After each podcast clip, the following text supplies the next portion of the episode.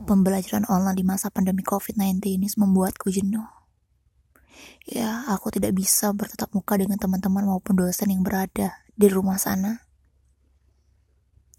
Ya, tentunya aku ingin cepat sekali bersua dengan mereka semua, membagikan begitu banyak cerita kehidupan.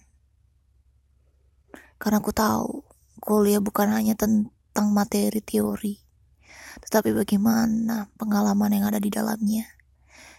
Karena pengalaman tidak akan bisa kita dapatkan dengan teori, kita harus bisa menjalaninya. Aku ingin segera bersua dengan kalian semua. Semoga kalian semua dalam keadaan baik dan sehat. Salam dariku, suara Risma.